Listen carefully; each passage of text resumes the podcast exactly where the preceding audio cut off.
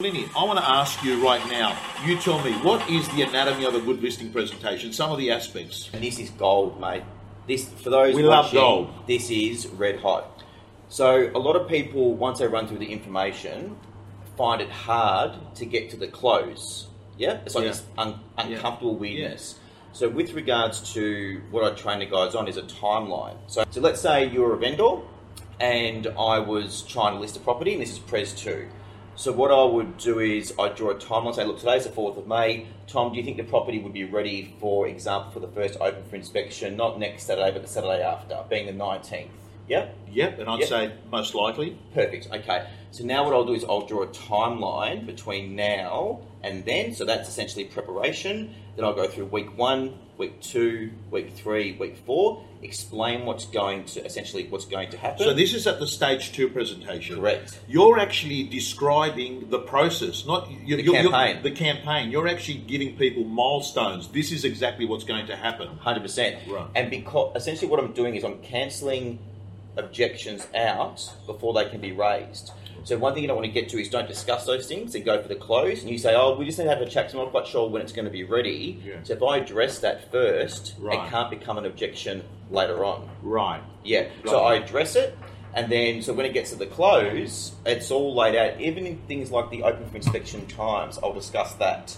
And I'll say, look, this is the open for inspection time we're thinking, 12 to 12.30 or 1 to 1.30. I'll talk about morning opens and not ideal because of junior sports and things like that. And I can guarantee you these are things that none of my competitors would have been talking, Okay, talking so, about. so, so you're thoroughly going through the action steps that happen once it's listed. You're actually telling them before it's listed, this is going to happen, this Yep. is going to happen, this is going to happen, this Yep. is going to happen. you are starting in the industry, even if you've been you know an established agent, who you listen to is such an important part. Because when I was younger, when I first started, a, uh, somebody told me, and it's always sort of resonated with me. But sometimes you can have twelve months of the wrong training and being around dickheads and listening to dickheads, and then And if you don't know any better, it's your it. truth, isn't yeah, it? and you repeat that for your entire career, and those people keep getting their heads smashed in.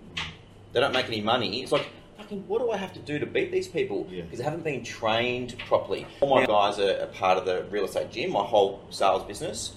One of the things that is very, very impressive with that, and we'll talk about this before the video started, is the fact that you're learning. You've got different people Yeah. coming in Yeah.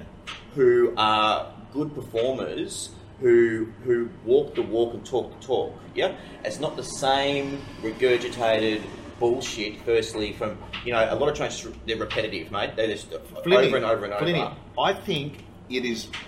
You're here Yeah. because you're at a listing presentation, and you go to them, and you can speak to people. Yeah. I think it's insulting to have a person that has never gone to a listing presentation or hasn't gone one for years to be sitting and have a captive audience and telling people this is the way it's done. That is that that is that is like insulting to the person. I totally agree. I totally agree. But the thing with it is, you know, some of these circuses, there's a lot of glitz and glamour around them. Yeah. And they they stitch people up. They trick people. And let these young ones coming through, it's essentially they've been kidnapped by the wrong person. Yeah. You know, they, they, and they, they go to these things, and these people have no fucking idea what they're talking about. Yeah. Um, so, and once again, I'm not blowing smoke up your ass, but what you do is legitimate. Well, Flinny, the way solid, mate. Flinny, the way I get it is very simple. I don't think there is one exact specific way. I think there's different models. You get various people that are doing it, that have got runs on the board. You get them to share their content, their intel, like you have. Yep. And then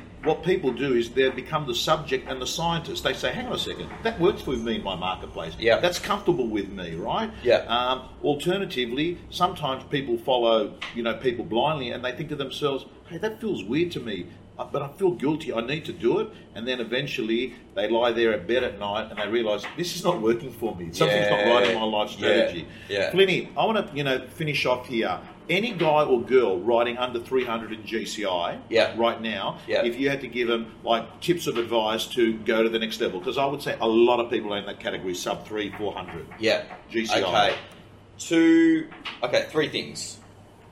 So one is That concludes the free video. As you can see, there are a number of ways that you can be successful in real estate, and the Real Estate Gym is basically making sure that we find everything that every top agent in the country is doing to be successful.